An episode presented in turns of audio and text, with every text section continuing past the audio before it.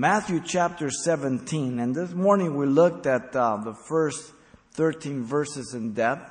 We're not going to belabor the point in depth all over again, but um, it's a very important chapter. Jesus brings um, three of his disciples, we're going to see, with very uh, special privilege as he takes them up to this mountain. And um, remember, Jesus is walking under the shadow of the cross. He is um, walking towards Jerusalem. He is going to die. They think he's going to rule, set up the kingdom. And so that's a, a vast different mentality. Um, when Jesus has one thing in mind and the disciples have another thing in mind. Um, and again, we see the um, uh, the wrong concepts that men have about uh, the scriptures many times because of their um, their bad teaching or because of their um, their misconceived ideas of studying out of context. There's a lot of different ways we can deviate, and we have to make sure that we're good students of the Word of God. And so here in verse um, 1 through 13, the transfiguration of Jesus, the parallel passages again are in Mark 9, um, 1 through 8. Um, and then uh, Luke 9, 28 through 36, it gives you there basically. And the privileged inner circle, once again, of Jesus. Never favoritism, never um, a respecter of persons, but knowing what's best, who, who needs what, why he would do that. Uh, the time is related to that of Caesarea Philippi. Now, after six days, Jesus took Peter, James, and John, his brother, led them up to a high mountain by themselves. The chapter break again is unfortunate. Um, uh, Luke and Mark give you a lot better break. Um, we um, too often read chapter by chapter. We'll read a chapter a day or whatever it is, and then we lose a connection. Um, the uh, last verse of chapter 16, verse 28, should go with uh, chapter 17. Um, that should be verse 1. It would be a better break. And um, Luke says that it's eight days, and some people jump on the contradiction, or at least seeming contradiction by the way, Luke 9 28. But you've got to keep the relationship between the confession of Caesarea Philippi and the Mount of Transfiguration. Um, Luke is including those days at Philippi and they converted. So what seems to be a contradiction is really no contradiction at all as we look at it. And as you examine the gospel, they're not collusion. They didn't, they didn't uh, talk it over with each other when they wrote their gospels. There's the freedom of each of them giving the perspective that as you examine them, you see how they complete one another. They complement one another. Um, and they su- supplement important details. Um, this high mountain traditionally is Mount Tabor, but nobody really believes that. It's too low. And uh, uh, Mount Meron in Galilee either, but it's Mount Hermon. And there, Mount Hermon, again, the vicinity and the connection, all three Gospels declare it's right after the confession of Peter that Jesus was the Son of God, the Son of the living God. And so the most common sense is that it is Mount Hermon. It stands about 9,200 feet high. Um, they even have skiing up there. There's a coffee shop up there. We'll visit when we go to Israel um, this next month. And, and here he takes the three, and he was transfigured before them, and his face shone like the sun, and his clothes became as white as snow. Transfigure, metamorphosis, caterpillar to a butterfly. From the inside out, revealing who Jesus was. This is his, his inner nature. He veiled his his glory with a human body. Um, the Word became flesh and we beheld His glory as the only begotten of the Father, full of grace and truth. John 1.14. Uh, he was God, and, and, he, and He was incarnate. And, um, and they saw by sight now what they had believed by faith at Caesarea Philippi, that He was the Son of the living God. Now they saw it with their own eyes. Um, nothing that they were imagining, nothing that they were inventing, but something they were witnessing the miraculous as they see the uh, preview of the second return of Jesus Christ. The last verse of chapter 16 is that they would see the Son of Man coming in his glory, okay, in the kingdom. And so this is a preview of the second coming. That's what it says. Um, Luke alone tells us that it took place while Jesus is praying, Luke 9:29. Again, Luke gives the fullest prayer life of Jesus. Eight times he records Jesus praying. In verse 3, the appearance of the Old Testament saints here, um, out of nowhere, these men appear, and behold, Moses and Elijah appeared to them. Moses represents the law, and he is a par- parallel to the resurrected saint. Uh, here he is in his glorified body. We're going to be like that one of these days. He had been dead for 1400 years, and as we are told in Deuteronomy 34 6, um, that he God buried him some unknown particular location. And Jude 9 tells us that um, uh, Satan rebuked him when he tried to contend for his body. The Lord rebuke you. Um, and so both New Testament um, and the Old give witness to him. Elijah represents the prophets and is a parallel to those of us who will be raptured. If I live out my life and the Lord uh, raptures his church, I will be one of them. If I die, then the next generation or whatever.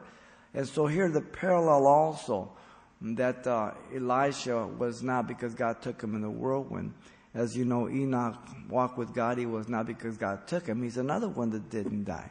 So there's only two men that have never died, and that's Enoch and Elijah.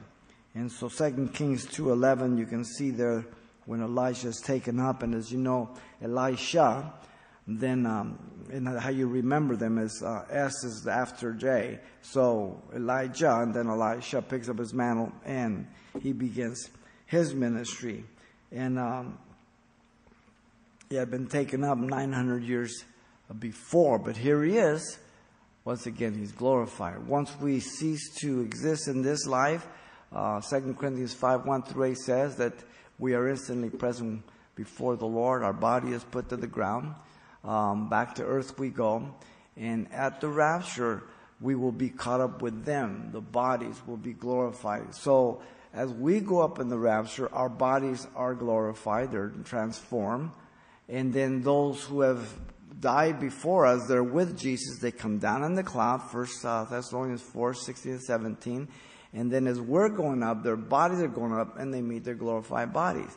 And we'll return to heaven, we'll be with the Lord forevermore. We are never found naked, Paul says twice in First, Second Corinthians 5, 1 through 8. What are we in? I don't know. But we're not naked, so don't worry about it. You're with Jesus and you'll get your glorified body. Okay? Now, Pastor Chuck, the late Pastor Chuck Smith, he would teach, he used to teach that we immediately receive our glorified body. And when I first was a Christian and teaching stuff like that, I, I believe and I follow that. But the longer I study, I see that we don't receive our glorified bodies. We receive it at the rapture when we're caught up with, here's the word, them. Who's them? Them that are dead are already there. But them that are in the grave, their bodies, they're caught up to be glorified. And it's cleared up. Okay?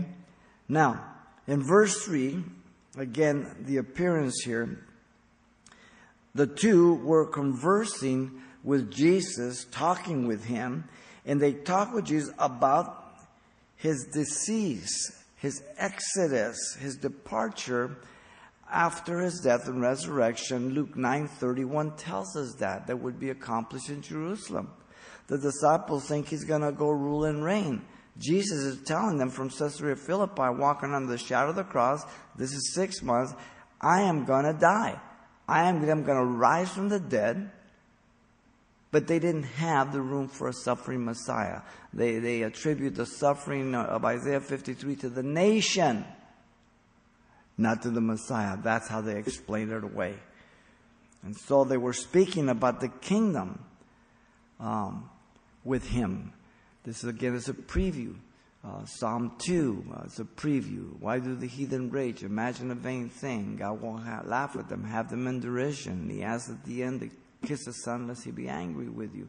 Revelation 19 now he comes back with a two-edged sword, forth from his mouth, destroying the armies of the world that are there to attempt to stop him from setting up the kingdom. By the way, we'll be coming back with him. Read Revelation 19. Uh, he's not going to need our help. Uh, it's the only time you're going to find me on a horse. It'll be Revelation 19. Verse 4 the uh, assessment of Peter about the transfiguration.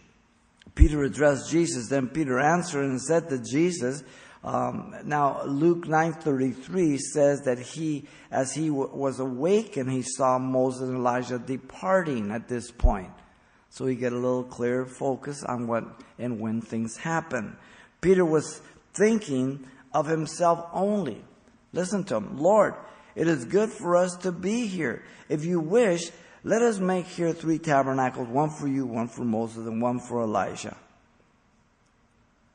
Now, some people have said that um, Peter was um, giving uh, the other two equal standing with Jesus. I don't think he was really doing that. He just was experiencing a great time and he was trying to prolong this thing. And the tabernacles are kind of little booths, commemorations of things, the things that the Jews do on the uh, Feast of Tabernacles in remembrance of God's faithfulness in the wilderness to provide for them. So they do this for eight days. Uh, Lenski and other Greek scholars point out here the pronoun us is not referring to the other two, James and John disciples, to build the tabernacle with them, or it's good for us to be here. He's talking about me and you, Jesus. Peter forgot all about these other two. It was just him and Jesus. That's the indicative here. And so Mark and Luke tell us Peter said this because he didn't know what to say and were afraid. And so, as we said this morning, nervous talk. You know, sometimes we just talk because we don't know what to say or we think we have to say something. In verse 5, the Father spoke and gave witness about his Son here in the Mount of Transfiguration. Um, the Father surrounded the three with his presence while he was still speaking. And behold, a bright cloud overshadowed them, uh, bright, uh, composed of light, the Shekinah glory, kind of parallel to the divine presence of, of God's Shekinah glory in the Mount Sinai with Moses there in Exodus um, as he's making the covenant, chapter 1, chapter 19, chapter 40. Uh, the New Testament also shows uh, many theophanies, uh, appearances of God in clouds or lightning or voices, um, because God is spirit and we can't see him. He doesn't have hands or feet or eyes, as we said this morning. So when the Bible uses uh, human terms for God, that's called anthropomorphism, so that we know exactly what God is doing. But it doesn't mean that he has hands or feet. Um, Jesus told a woman of Samaria, that those who worship God must worship Him in spirit and in truth. And so we also have Christophanies, and that's the appearance of Jesus Christ in the Old Testament prior to the incarnation. Many appearances. When you have the angel of the Lord, capital letters, that's a Christophany, the majority of the time. Now they overshadowed, meaning they were enveloped in this cloud. And all three synoptic gospel, Matthew, Mark, and Luke, record this. Luke says they were fearful as they entered the cloud in Luke 9:34. And you can imagine, you know, the, when something like this so miraculous is taking place, this it's almost like being taken up in a time capsule, if you will. Uh, and, it's a it's a, a real experience. It's not something in their mind. It's not something that they're imagining or anything. Um, it is based on true facts, what they're seeing and experiencing. And the Father of Jesus confirmed, notice, the deity of Jesus. And suddenly a voice came out of the cloud saying, This is my beloved Son, in whom I am well pleased. Hear him. His incarnation, my beloved Son, his perfection, in whom I'm well pleased. His authority, hear him. Durative present, all the time. This is what we're to do. All three Gospels record that those that phrase, hear him, no one else. Throughout the New Testament, we are told that Jesus is the ultimate revelation of God. Hebrews chapter 1, verse 1 through 4 says, God who at different times and in diverse manners spoke in times past to the fathers has in these last days spoken unto his dear son. And he goes on to share how he is the full effulgence and the creator and he created all things. And he is the ultimate in the last days spokesman for God. There is no one else. There is no mediator between God and man except the man Christ Jesus. Uh, 1 Timothy 2 5. There's only one name given under heaven and earth whereby we must be saved, Jesus Christ. In Acts 4 12, Jesus himself said, I'm the way, the truth, the life. No man comes to the Father but by me. It's pretty clear, pretty narrow, pretty cranked down on who God honors to be that go between, the ultimate high priest for mankind, Jesus Christ. People say, well, you guys aren't very open and you guys are too dogmatic and you guys just, you know, uh, we didn't set the rules. The Father did. And He signed it in blood. And God help us if we make it any wider. Once again, here He speaks. Remember in chapter 3, verse 17, the Father spoke at His baptism also. This is my beloved Son. Hear Him. And He gave this as a sign to John that on whom the Spirit descended, He would be the Messiah. Um, in verse 6, the response of the three apostles, they revered and worshiped him, and when the disciples heard it, they fell on their faces. This is uh, the posture of reverence and worship uh, uh, before one, the presence of someone who is uh, superior to you. Uh, Daniel did this before some of the kings and others we see in the Old Testament. Um, by putting their faces to the ground. Ezekiel uh, constantly kept putting his face to the ground when he saw the vision of God in chapter 1, chapter 9. And God kept telling him, Stand up, Ezekiel. Um, John in the book of Revelation also uh, worships God that way. They displayed the common godly fear, and they were greatly afraid. The presence of God, and when we talk about God, we study the things of God and we read the scriptures and we gather together and we pray to Him and all that. But for God to manifest Himself before you would be an awesome thing. An awesome thing. I, I can't even imagine.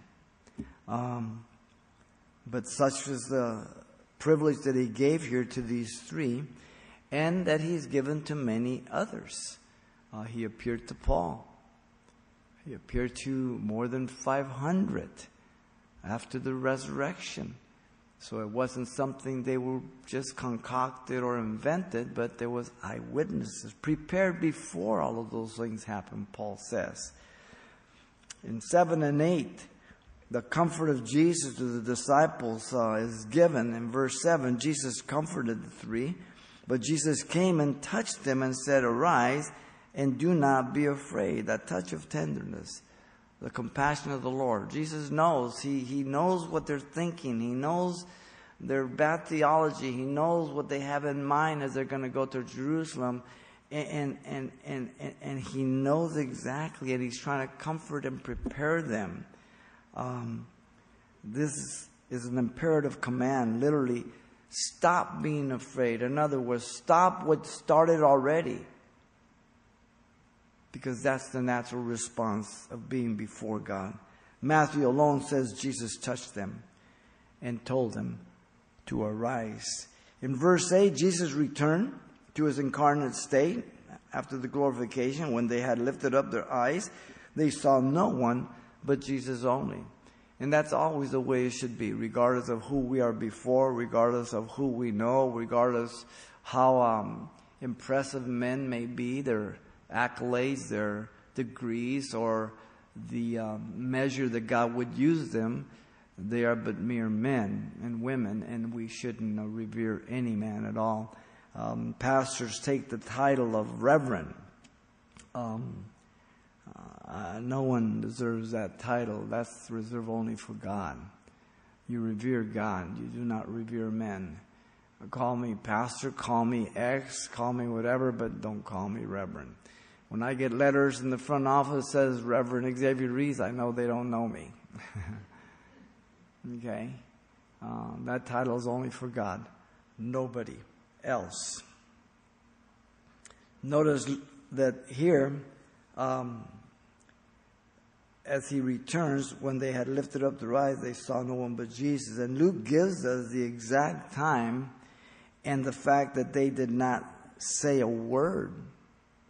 It says, when the voice had ceased, the fathers Jesus was found alone. Luke 9:35. So I love putting the gospels together. I love just pulling them up and seeing the difference and and, and the different details, and it just fills in like one of those crossword puzzles, you know, where you put them together, you start putting the outside, and you work your way in, and all of a sudden, the more pieces you put, the more clear and the faster you can put it together. Um, just like that. Mark says um, it happened in an instant. Suddenly, when they had looked around, they saw no one anymore, but only Jesus with themselves. Mark 9 8. And regardless of what happens in your life, you, God's going to give you a wife, God's going to give you a husband, God's going to give you some great friends to walk through this life, to be there to pray for each other, to support one another, to enjoy your life one another. But um, uh, the bottom line is that uh, at the end, it's just you and Jesus. no matter what happens, even if all forsake him, you make sure you walk with Jesus. You follow him. Verse 9, the command to not reveal the vision is given the time of the command. Now, as they came down from the mountain, so they're returning the command to tell the vision to no one until the Son of Man has risen from the dead. Uh, his command is, is not new. He already gave that in chapter 16, verse 20, when Jesus, Jesus asked, um, Who do men say that I am? And Peter said, You're the Son of the living God. Um, Jesus knew the fickleness of people, and they were looking, as we pointed out this morning. John six fifteen tells us they wanted to make him king at one time, and so they, they were looking for a political, uh, triumphant king. And truly, Jesus was the king of the Jews, but not in the manner that they were expecting, and wanted to make him some political leader that would lead them uh, to victory over Rome this was not what it's about. Um, remember that Peter tells of this event in 2 Peter 1 16 through 18 and says that uh, he did not use him or the other two apostles any cunning devices to trick men about this experience. They literally saw what they saw. And, and, and he says that they saw him glorified and they heard the voice from heaven in the holy mountain. Now, when he says don't tell anybody, that means that these three were not even to tell the other nine. And of course, it would be eight because Judas Iscariot is going to betray him. So Jesus selected these three for just this special occasion. Once again, our tendency would be to think that Jesus favors some over others. No, he does not. When God makes a choice, the Father or the Son, or the Spirit of God, it is an absolute perfect choice that has no bias in it, has no favoritism, has nothing but absolute sovereign wisdom to perfection. And we commend ourselves to that. We trust God that He makes the right decisions. Lord, I don't know what you have for me. I don't know if you want to heal me. Lord, I don't know if you want to just let this disease overtake me because yeah, I don't know. So I commend myself to you. Wow. Because we know that His will is the best, right? That doesn't mean that we shouldn't pray for one another. It doesn't mean we don't anoint one another with oil, and that doesn't mean we pray for healing. But the bottom line, I want God's best. God forbid that I should be so stupid as Hezekiah when he sent Isaiah to say, Get your house in order, you're going home. And he cried like a little girl all night. And God sent Isaiah back and he says, Tell him I'm going to extend his life for 15 years. Oh man, he was happy. But it was during those 15 years that Manasseh was born to him, the most wicked king ever born. He corrupted Jerusalem with idolatry, with corruption. It would have been better if he'd gone home. God forbid that I should be so self concerned and so self absorbed that I would, that God would say, okay, if I'm going to mess things up, take me out of here. Why do I want to stick around and mess things up? Absolutely not. And so Luke says, but they kept quiet and they told no one in those days any of the things they had seen. Second Peter is written towards the end of Peter's life. We don't have any record of this experience until then. Now, it doesn't mean he didn't share it because after the resurrection he could, but we only have that record in Second Peter. And that's towards the end of his life. Interesting. The reason is not given, but again, Jesus knew the fickleness of the people. Verse 10 through 13, the disciples asked about the prophetic coming of Elijah. We've touched on it earlier in chapter 12 and chapter 14. It just seems that they just cannot connect the dots. So, in verse 10, it says, And the disciples asked him, saying, Why then do the scribes say that Elijah must come first? And Jesus answered and said to them, Indeed, Elijah is coming first and will restore all things. But I say to you that Elijah has come already, and they did not know him, but did to him whatever they wish. Likewise, the Son of Man is also about to suffer in at their hands. And then the disciples understood that he spoke to them of John the Baptist. We've dealt with John before. John was a cousin of Jesus. He came in the power and the spirit of Elijah. Luke chapter 1 verse 17, the angel Gabriel told his father Zacharias, fulfilling Malachi 3 1. The second coming will be the literal coming of Elisha in Malachi chapter 4 verse 4 through 5. He will be one of the two witnesses in Revelation chapter 11 verse 3 through 6. He will literally be here. And the Antichrist will put him to death after God is through with them after they've given him a bad time and shutting up the heavens with rain and calling down fire and barbecuing people to try to stop him and bring plagues upon the earth. And uh, the whole world is just going to have a great party time because these cantankerous prophets have been such a problem. And they finally overcome them. And the whole world will be looking. And God will raise them up on their feet and take them up to heaven. And from that point on, becomes great tribulation, such as has never been or ever will be. From that point on, it would be better to die than to live in those days, Jesus said. Horrible time. You know, we've had some pretty horrible times through man's history. Um, World War One and World War Two and Korea and Vietnam and, and, and Desert Storm and the others, um, the Civil War, uh, and many other wars that go on. And man is uh, very vicious uh, when it comes to wars, the atrocities, the things that, that men do to other men. But I tell you, the Antichrist, he will be the worst thing that has ever happened to this earth. He will be empowered by Satan. He will take uh, no prisoners. Whoever doesn't bow to him, whoever doesn't take his mark, will be beheaded. It's very, very clear in the scriptures. And yet, as it says that it's going to be so horrible, we also understand that there will be some who will survive that great tribulation. How I don't know. And when Jesus returns, he will separate the sheep from the goat, Matthew 25, on how the nations dealt with the nation of Israel, and he will allow those to enter the kingdom age and repopulate the world over again. It will turn back to a pre Adamic state where all the animals are not fierce, and Jesus will rule and reign, and we will rule and reign with him.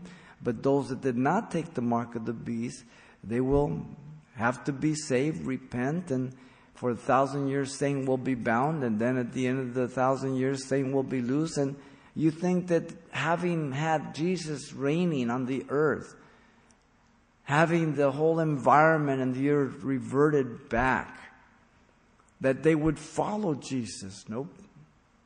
I think God does that just to silence all the sociologists, all the psychologists, that the problem is not the environment. The problem with man is his heart. Deceitful, desperately wicked, Jeremiah 17 9. And Jesus in uh, chapter 6, verse 5 of Genesis says that he looked down and he saw man's heart was evil continually. Then he brought the flood. And he started with eight new people.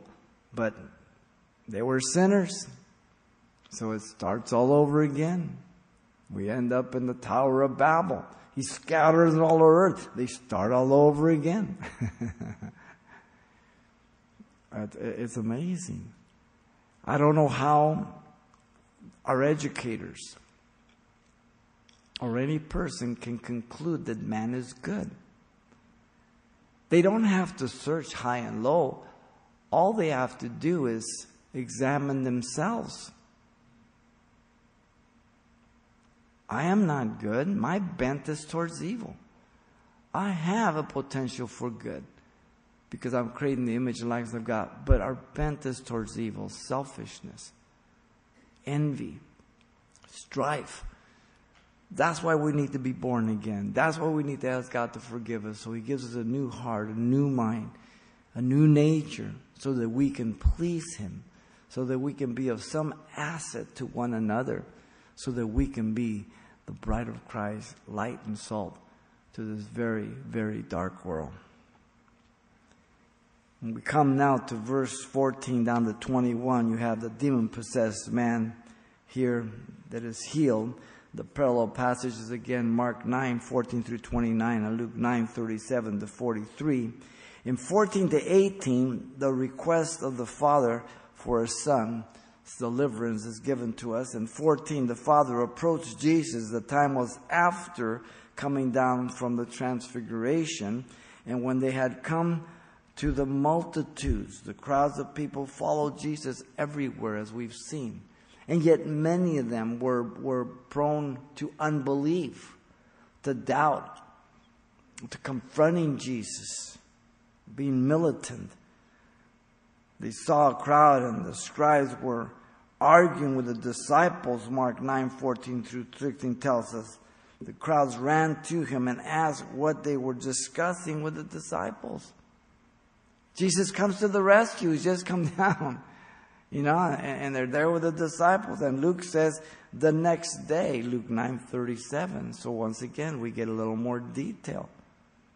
The departure or the desperateness of the Father here um, is, is, is declared that Jesus, the man, came to him in verse 14, kneeling down to him and saying, He comes and pours his heart out.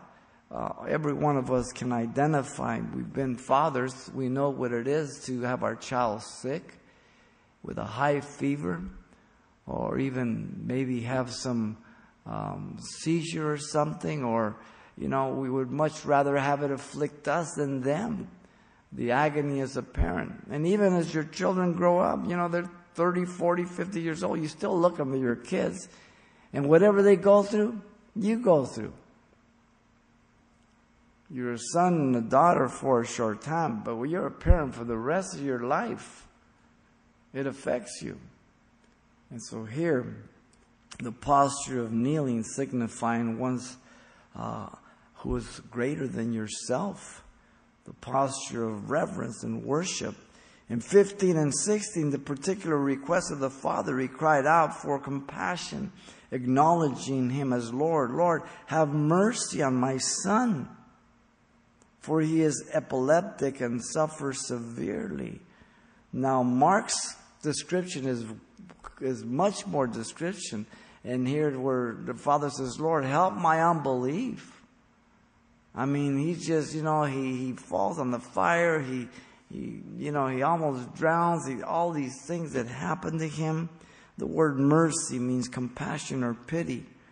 Epileptic fits here. Literally moonstruck or a lunatic. From the word luna, moon. The extent of his condition was severe. Means a very bad plight. He described his son's condition, for he often falls into the fire, often into the water.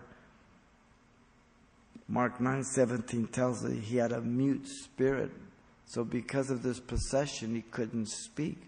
Now we've mentioned this many times that when the condition is given in scripture, that they were possessed and they were deaf or dumb or crippled, whatever, the text associates the malady with the possession.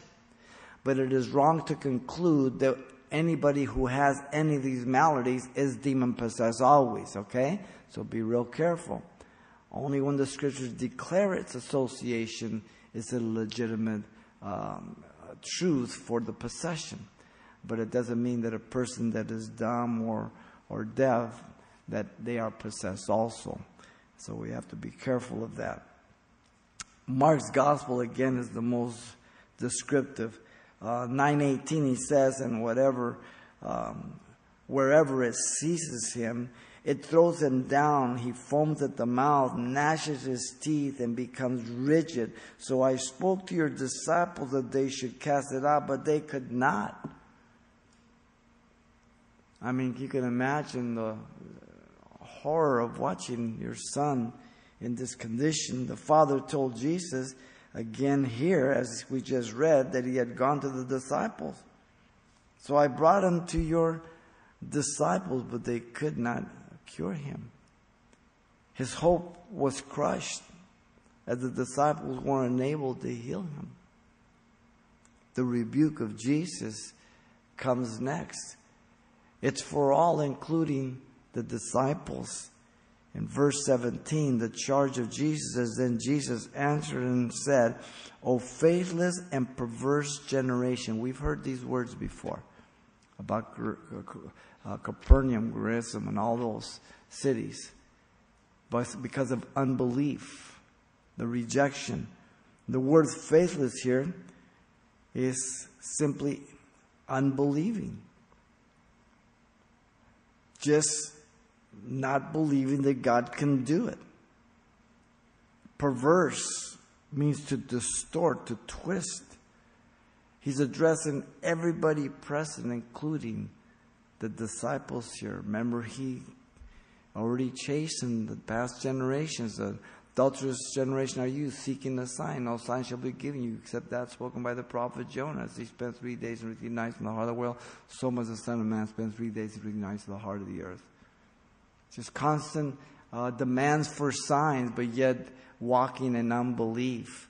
Um, we walk by faith, not by sight. We, we walk trusting God, cannot lie. And we don't lead our life by emotions or by feelings or by, you know, circumstances. You know, some people, you know, Lord, if, if you really want me to go on this vacation, you know, let the phone ring in the next hour or something. Well, what kind of sign is that? You know what I mean? And, and they do that, or they open the Bible, okay, I'm going to just go. And then all of a sudden they land on the verse. And, um, that's not the way you ask God to guide you. Uh, you know the Word of God, you seek the Lord, you make your decisions based on wisdom, the objective truth of God. As you know, the disciples were given power to cast out demons back in chapter 10, verse 8 and they healed people. In fact, he gave them power to raise some from the dead. We're not told exactly uh, when they did that, but they had the ability. Now all of a sudden, they um, this uh, young man come, is brought to them, and nothing happens. And I have to confess to you, you know, sometimes people come and ask me to pray for them. They have cancer, um, failing kidneys, or whatever it may be, and and I anoint with oil and I pray with all I can believe and lay hands on them. Um, but, you know, it's something that we all have to grapple with. Even though I, I, I think I'm believing, am I really believing, you know? And Lord, help my unbelief like this, Father. Um, especially when it comes close to home, um, a wife or a husband or a son or a daughter or a, a, real good friend that you've walked with the Lord for a long time and you wish you could just lay your hands on, Lord, please heal them. And it, it's, it's, it's, a, it's a contention that we live with. It's a tension, every one of us. And so, the disappointment of Jesus with the disciples, how long shall I be with you? How long shall I bear with you? Bring him here to me. he would only have six months left with them. That's all he has. So he requests the demon possessed person to be brought to him. In 18, the rebuke of the demon now comes by Jesus. Jesus cast out the demon. Jesus rebuked the demon and it came out of him. Jesus made him whole instantly. And the child was cured from that very hour. It's amazing. Now, I, have known people who God has spoken to when they've been sick with cancer something like that, and and and, and they just said, you know, I know God has healed me. And you know, when somebody tells you that, you go, we're human, right? But there are people that I know that God spoke to them and God healed them right on the spot. Amazing. God is sovereign. Sometimes He honors the faith of the individual. Sometimes He honors the faith of other people that are praying. And sometimes God just heals you whether you believe or not. Sovereignty. We have all examples in Scripture.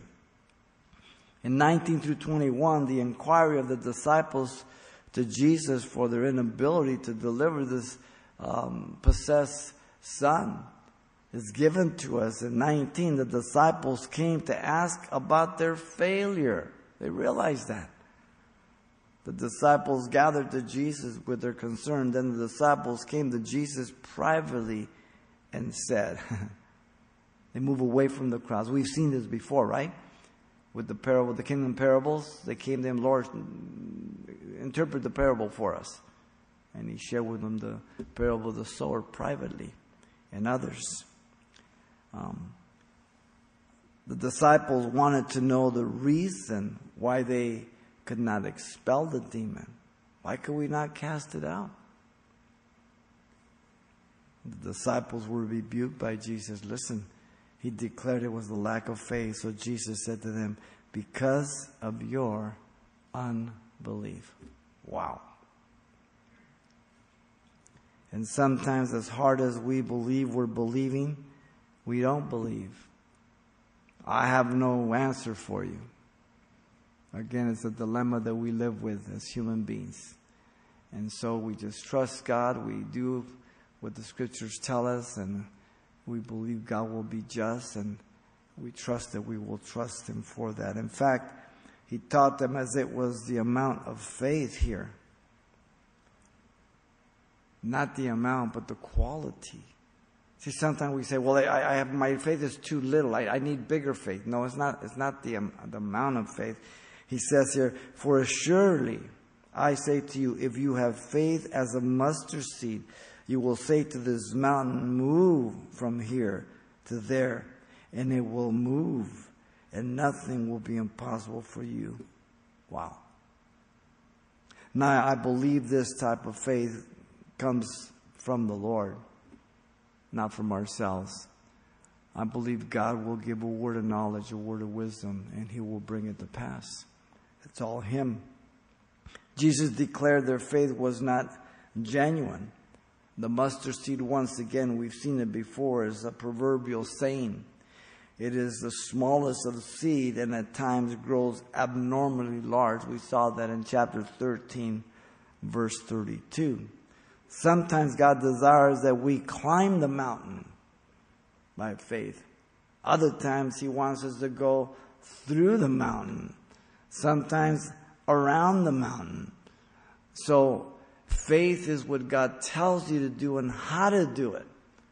And not to get caught up in some um, mechanical steps or trying to imitate. And you have this a lot in Christian television and hyper Pentecostal groups where, you know, they try to imitate and they send out cloths and, you know, if you just put this cloth on like Paul's handkerchiefs or on TV, if you put your hand on mine and, and, and, and trust me, God in His sovereignty sometimes does heal people because they come by faith in spite of these quacks, okay? And these charlatans that extract money from people, but God helped them. God, God has compassion on the people.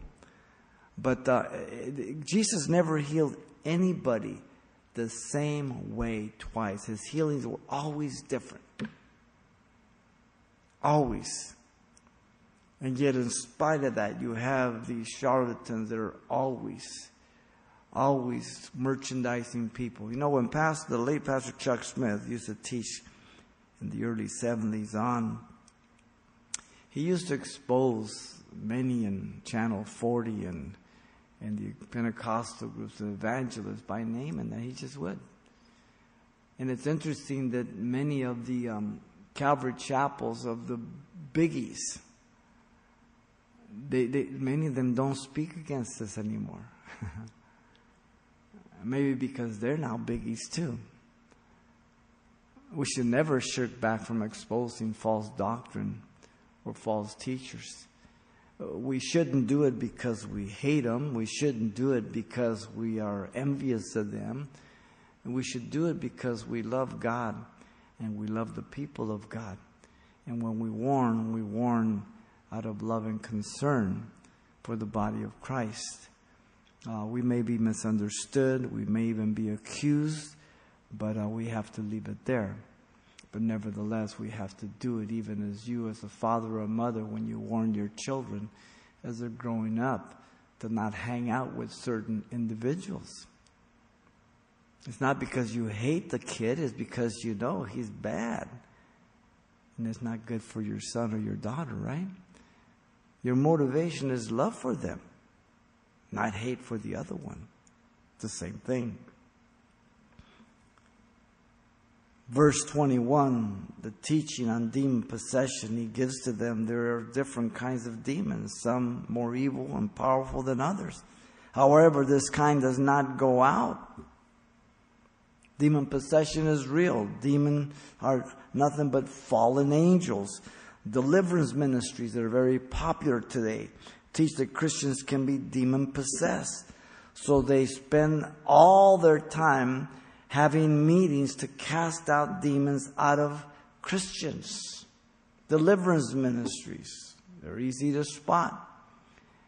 And yet, greater is He that's in you than He that's in the world. Light and darkness cannot occupy the same vessel. No Christian can be demon possessed. There's not one example in Scripture to such a case. What is the basis for it scripturally? None whatsoever. So they cast out the demon of gluttony, the demon of lust, the demon of cigarettes, the demon of this, and you know, you still have these uh, generational sins from your family and the drugs and the sex and the this and the that. And, and, and, what they are is the works of the flesh. Go to Galatians chapter 5, 19 through 21. They're works of the flesh. That's our old sin nature. Listen, if you keep feeding the old man, the old woman, they're going to be strong. They're going to tear your head off. But if you feed the new man, the new woman, you'll be starving the old. That's your responsibility, my responsibility. And so, again, it's very important that you understand um, demon possession. It has nothing to do with Christians at all.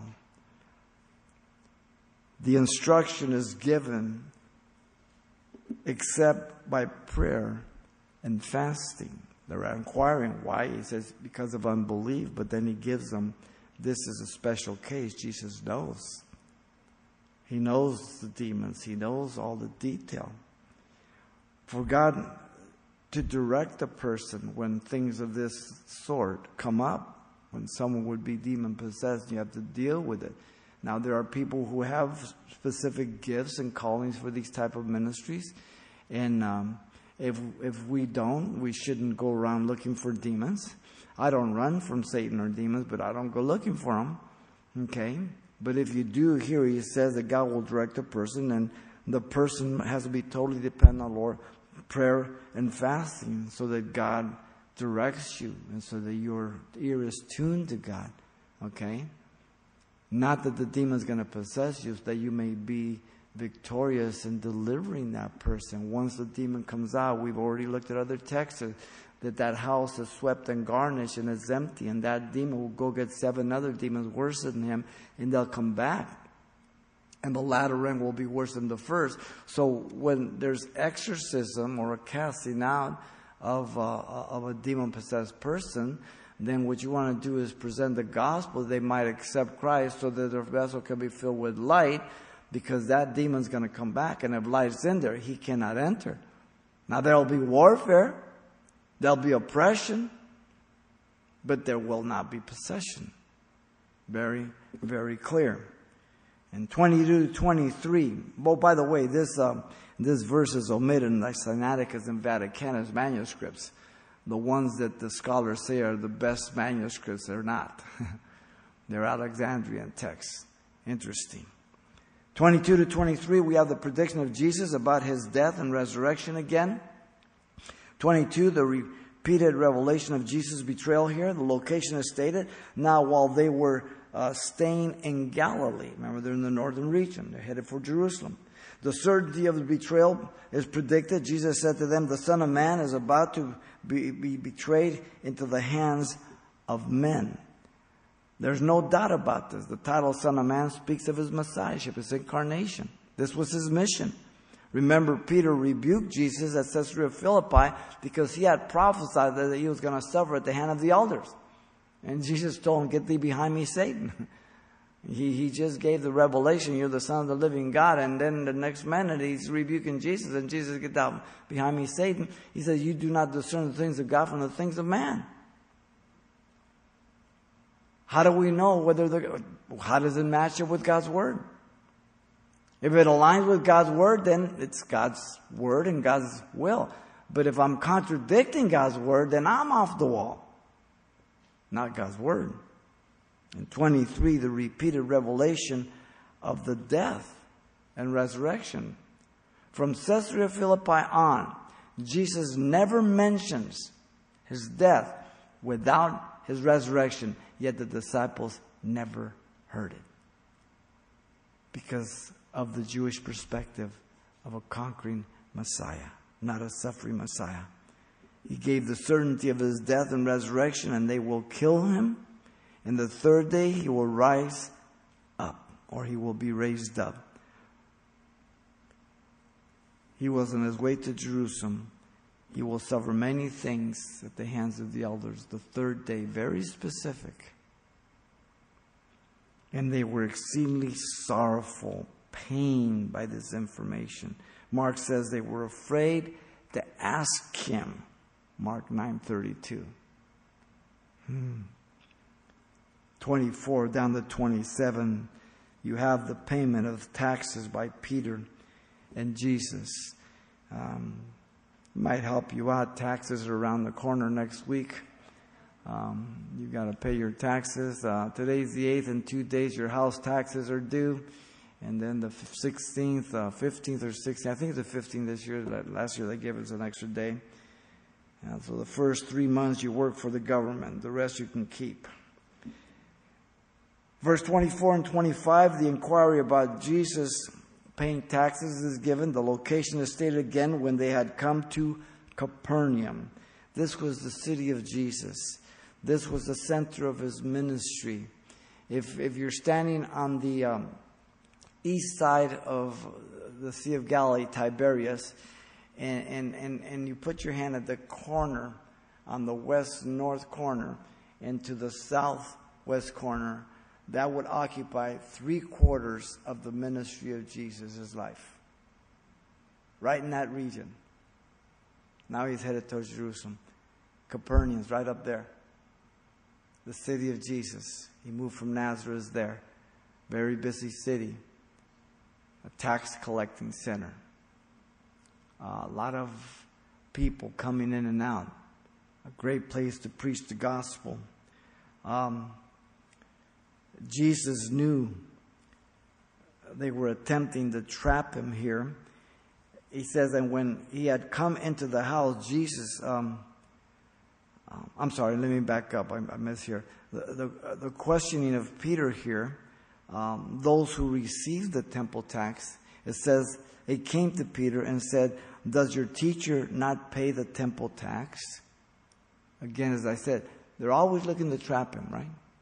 Uh, you know, one day they came and says, you know, this guy had a wife and, you know, he, he died without having children. Then the next brother and the next brother, all seven of them had him. Now, whose wife should be in the resurrection? You know, always trying to trap him. He said, well, you do err because you don't know the scriptures nor the power of God, for they're neither given in marriage in heaven like the angels. And he just shut him up. He just nailed him. And so here, the seat of custom confronts Peter by a tax collector. And the tax collectors were the scum of the earth. They were low lives. They weren't allowed in synagogues. Um, uh, Matthew was a tax collector. And so he was considered a greater traitor because he was betraying his own nation. They wanted to know if Jesus paid taxes. The temple tax was half a shekel, as you know, 20 years old on up, Exodus chapter 30, 12 through 16. Peter says, yes. And the question on taxes now is asked of Jesus to Peter. Um, Jesus knew that they were attempting to trap him, and when he had come into the house, Jesus anticipated him, saying, What do you think, Simon? From whom do the kings of the earth take customs or taxes? From their sons or strangers? Uh, they tax strangers, of course, to relieve the, the citizens. Now, our governors, our government, place a tax, relieves a stranger and gives them all the benefits, and they take our money. They've jacked us up. They've reversed it. It's unnatural. Nations don't do that if they love their citizens and they care for them. The answer was obvious. Peter said to him, From strangers. Jesus said to him, Then the son, the sons are free. Jesus was the Son of God. He created everything, He owned everything. He could be excluded. Yet Jesus, nevertheless, would, would submit to the government of Rome. He says, Nevertheless, lest we offend them, go to the sea, cast in a hook, and take the fish that comes up first. And when you have opened his mouth, you will find a piece of money. Take that and give it to them for me and you. Wouldn't that be great for this tax season? Jesus did not want to stumble anybody. He instructed Peter to just, um, you know, bait his hook, throw it out to get some money. Finding the fish's mouth, the word there for piece of money was equal to four attics or two Alexandrian drachmas, a full shekel for both. Half a shekel straight across. Didn't matter you're male or female, didn't mean you're 20 or 50 half a shekel was the temple tax. Straight across. And so, here we have Jesus once again on his way to Jerusalem, under the shadow of the cross. The disciples are out in La La Land. they're traveling with him, but they're not mentally together with him. Uh, they, they have greater expectations for themselves. And sometimes that's us, and God deals with us very gentle and very compassionate. And he, uh, he comes alongside and rebukes us gently and directs us. Father, we thank you for your grace and goodness. We love you. We thank you. We pray, Lord, you would just continue to deal with our hearts, and we thank you for your word that we're able to gather together. Thank you for this building, Lord, the comfort we have, everything, Lord. Lord, I pray for every person that's here. I pray that you speak to our hearts. And Lord, those that perhaps do not know you, those over the internet or the radio, Lord, that you would deal with them. And so, Lord, we love you. We thank you. As you're praying, if you're here, if you don't know Jesus Christ as your Lord and Savior, God has brought you here to be saved, to repent of your sins. If you believe that Jesus is God, who became man, died for your sins, and rose from the dead, then you can be saved. Jesus told Nicodemus, You must be born again, or you'll never see the kingdom of God. If your desire is to be forgiven, this is your prayer of repentance. You can repeat it right where you sit right now. Father, I come to you in Jesus' name. I ask you to forgive me, Lord, for all my sins. Give me a brand new heart. Baptize me with your Holy Spirit. I accept you as my Savior and Lord. In Jesus' name I pray. Amen.